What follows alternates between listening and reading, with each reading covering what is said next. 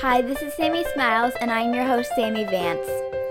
This podcast is sure to leave you inspired and with a smile. Now let's get right into it.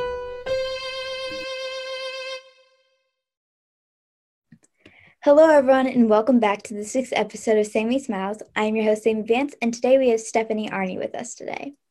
Stephanie Arne is an accomplished wildlife conservationist, um, host, and a speaker.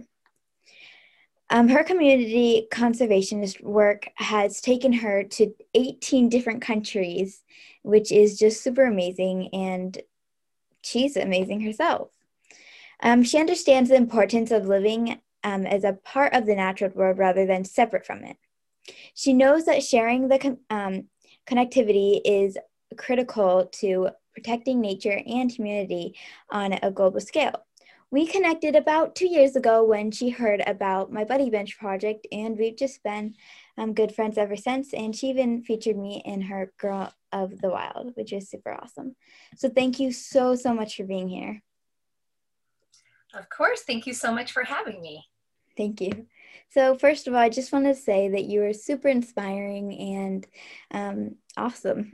Um, so, I love to participate in as many projects as I can, especially ones that help you. And I also love that you make them so much fun, such as the artificial nest for penguins. So, what has been your favorite part of what you do, and maybe your favorite project and why? So, my favorite part of working as a conservationist is the fact that I get to work with many different people mm-hmm. and different animals. So, that's always really fun. It's fun that I can work with mammals, reptiles, sharks. I can go scuba diving, I go hiking in the forests, I climb up trees. I get I get to work with many different animals. I get to work with amazing scientists that are trying to save them which fills up my hope cup. It makes me all full and happy inside. Yeah. Yeah, that's probably my favorite part. And just seeing everybody work together to make a big difference for nature. Yeah, and I think that is the absolutely same with me. Like, I love to meet new people and work with so many different people. And that's that would be my favorite part of what I do. So, what has been your favorite project? It's fun to work with a team that enjoys working together and gets excited yeah. together. So fun. Yeah, I completely agree with that. So I also really like how you have a woman in the wild to show how how much women can do for this world. Um, I was also your first girl in the world, which was pretty cool. Um, why did you want to create? Uh, why do you want to create Women in the Wild? I really wanted representation. I wanted other human beings, especially the younger generation, to see that there are women or people who identify as women that are working in conservation, whether they have families or not, or whether they maybe it didn't. I just wanted to see more women working out in the field too, and I wanted to show that there's women in all aspects of conservation groups with many different skill sets and talents. And lastly, I really wanted to share the female perspective of conservation with the world. Yeah, I love that and love everything you're doing. And I just think that is so amazing. Um, I also know that you live in a tiny house, which must be pretty helpful considering that you travel quite a bit, which is cool. And if my family lived in a tiny house, let's just say it would be a bit crazy. Very crazy. Um, what is the best and worst part about it? My husband and I wanted to move into a tiny house so we could walk our talk. We wanted to challenge ourselves. Some things were easy, some things were very hard it was very hard to get used to a small refrigerator and a composting toilet. And I miss a square house because my home is rectangular. It's eight and a half feet wide so that I can drive down the interstate and not be too dangerous, right? So, uh, those are the main things. I, I miss having a, a bigger fridge. I miss my feet touching in the morning because I have a cool loft bed that's you know it's it feels like i live in a fort it's cool but sometimes i miss some of the conveniences that I used to mm-hmm. have in a normal house. Yeah, I would say that's probably one of the hardest, that would be one of the hardest parts for me also to adjust to a tiny house.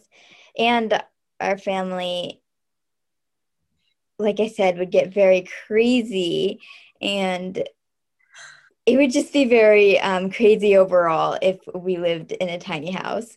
So that's why we stick in this house.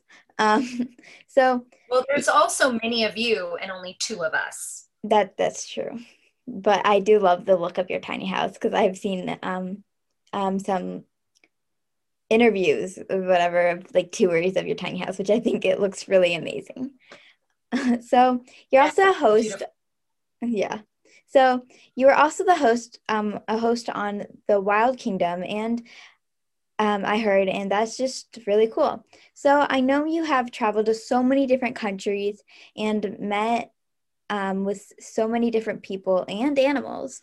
So, which um, that's just super amazing, and I would love to do that someday. So I'm going to be thinking about doing something like that. What has been the best and worst animal encounter that you've had? Oh my, that's a really tough question.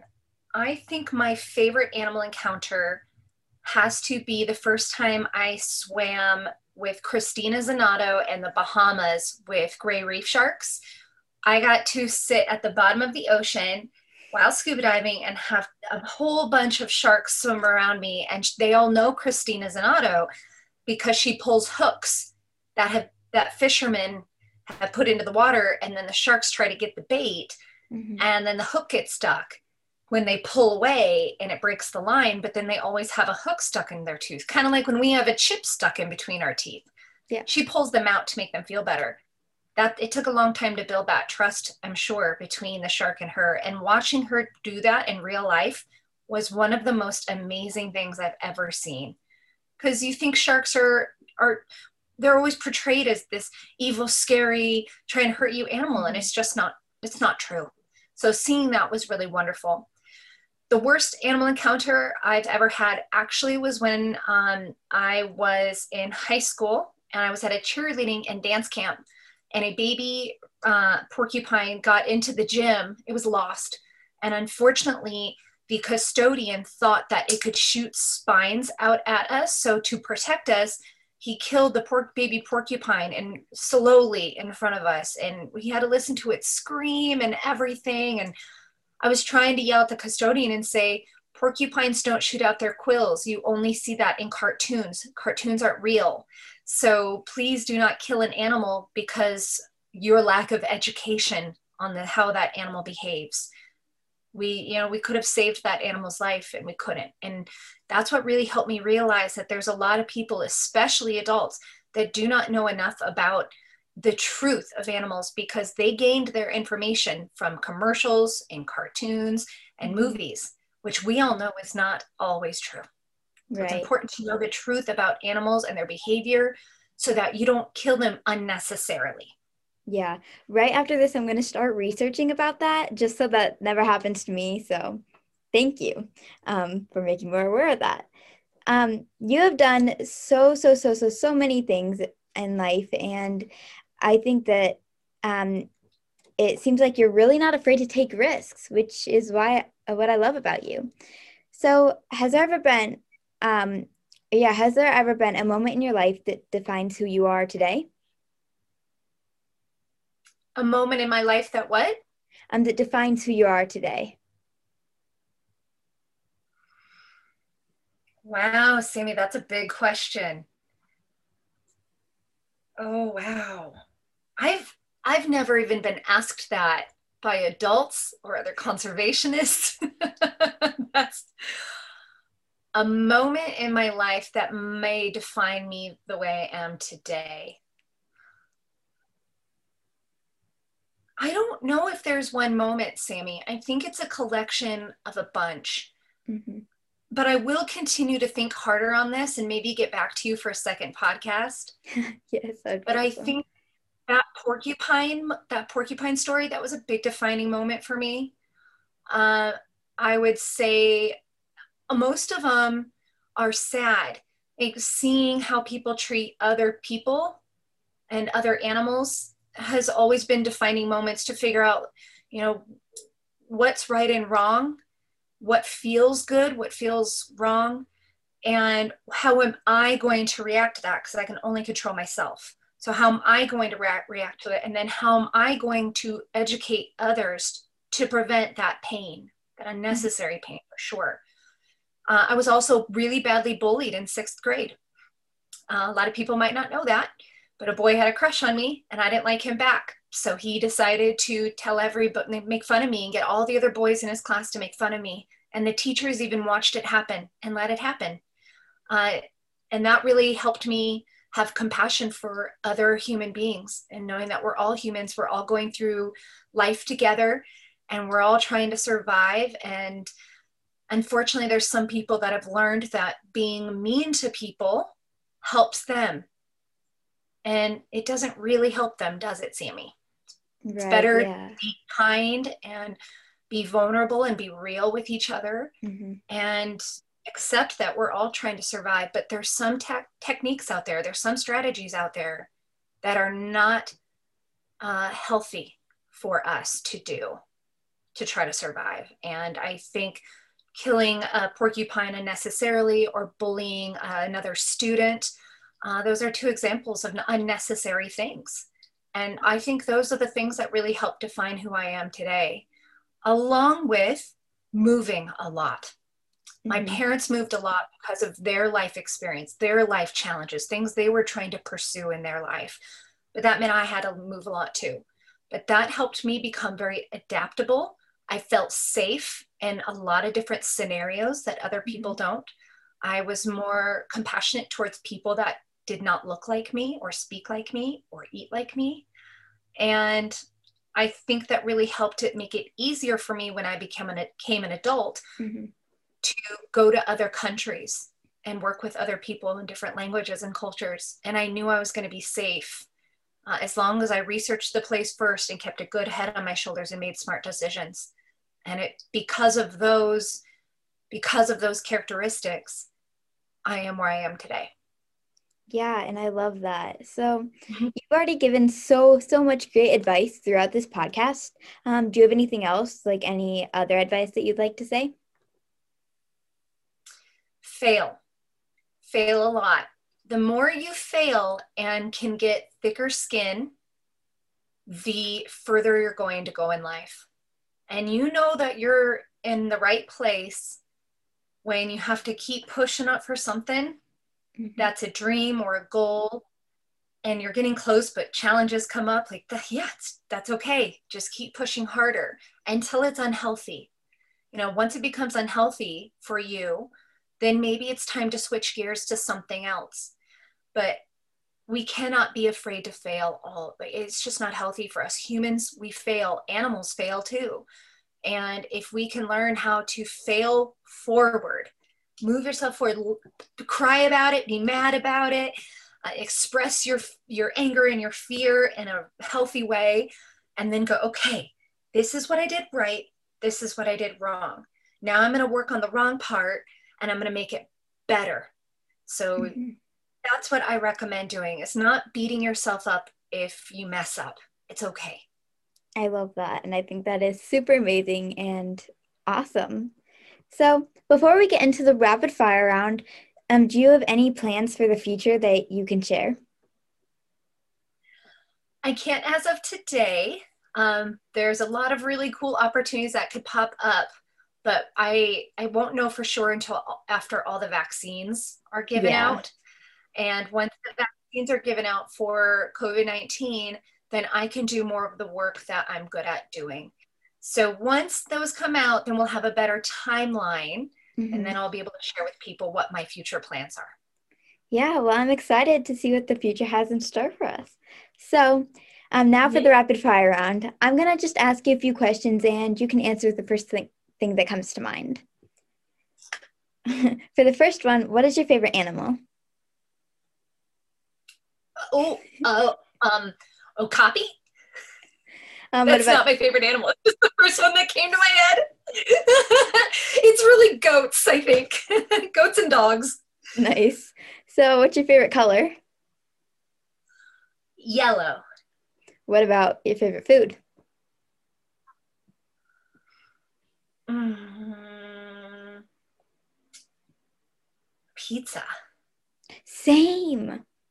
Yes. Um, Ah, I love pizza. Very cheesy pizza. yes, exactly. So, what about your favorite place to travel? Australia. Nice. Would you rather be able to talk to all animals or speak every language in the world? I would want to speak every language in the world because understanding animals is quite easy when you allow yourself to do it.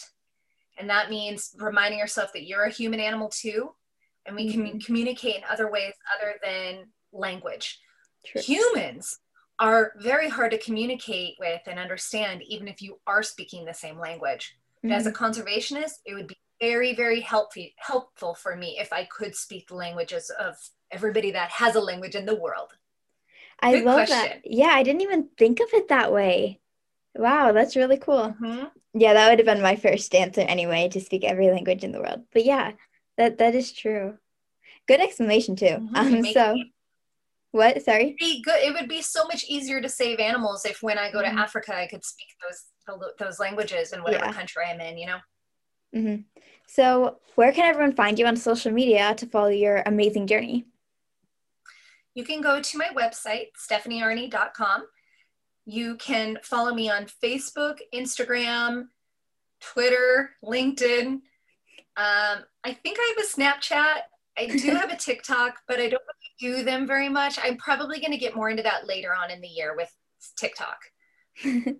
Nice. So make sure to follow her and her amazing journey. Um, and for the last question that I ask all my guests, what is something that makes you smile? What makes me smile? hmm You make me smile. Thank you. You make me smile too. You I love and hearing about you and everything.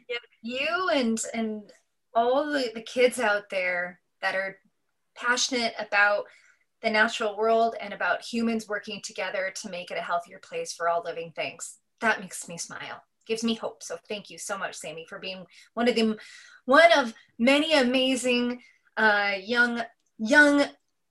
I was about to say young adult, but you're not a young adult yet. Stay young as long as you can. Trust me. thank you for being a, a kid that's doing great work. It's it's awesome. It really Thank is. you. You're doing more than most adults are. So thank you. Thank you. Thank you so much for everything. And I had so much fun talking to you today. And thank you, everyone, for listening to this. I really hope that this made you smile. And remember that you don't just have to be adults to make difference, you could be a kid too. I hope you have a great day. Bye.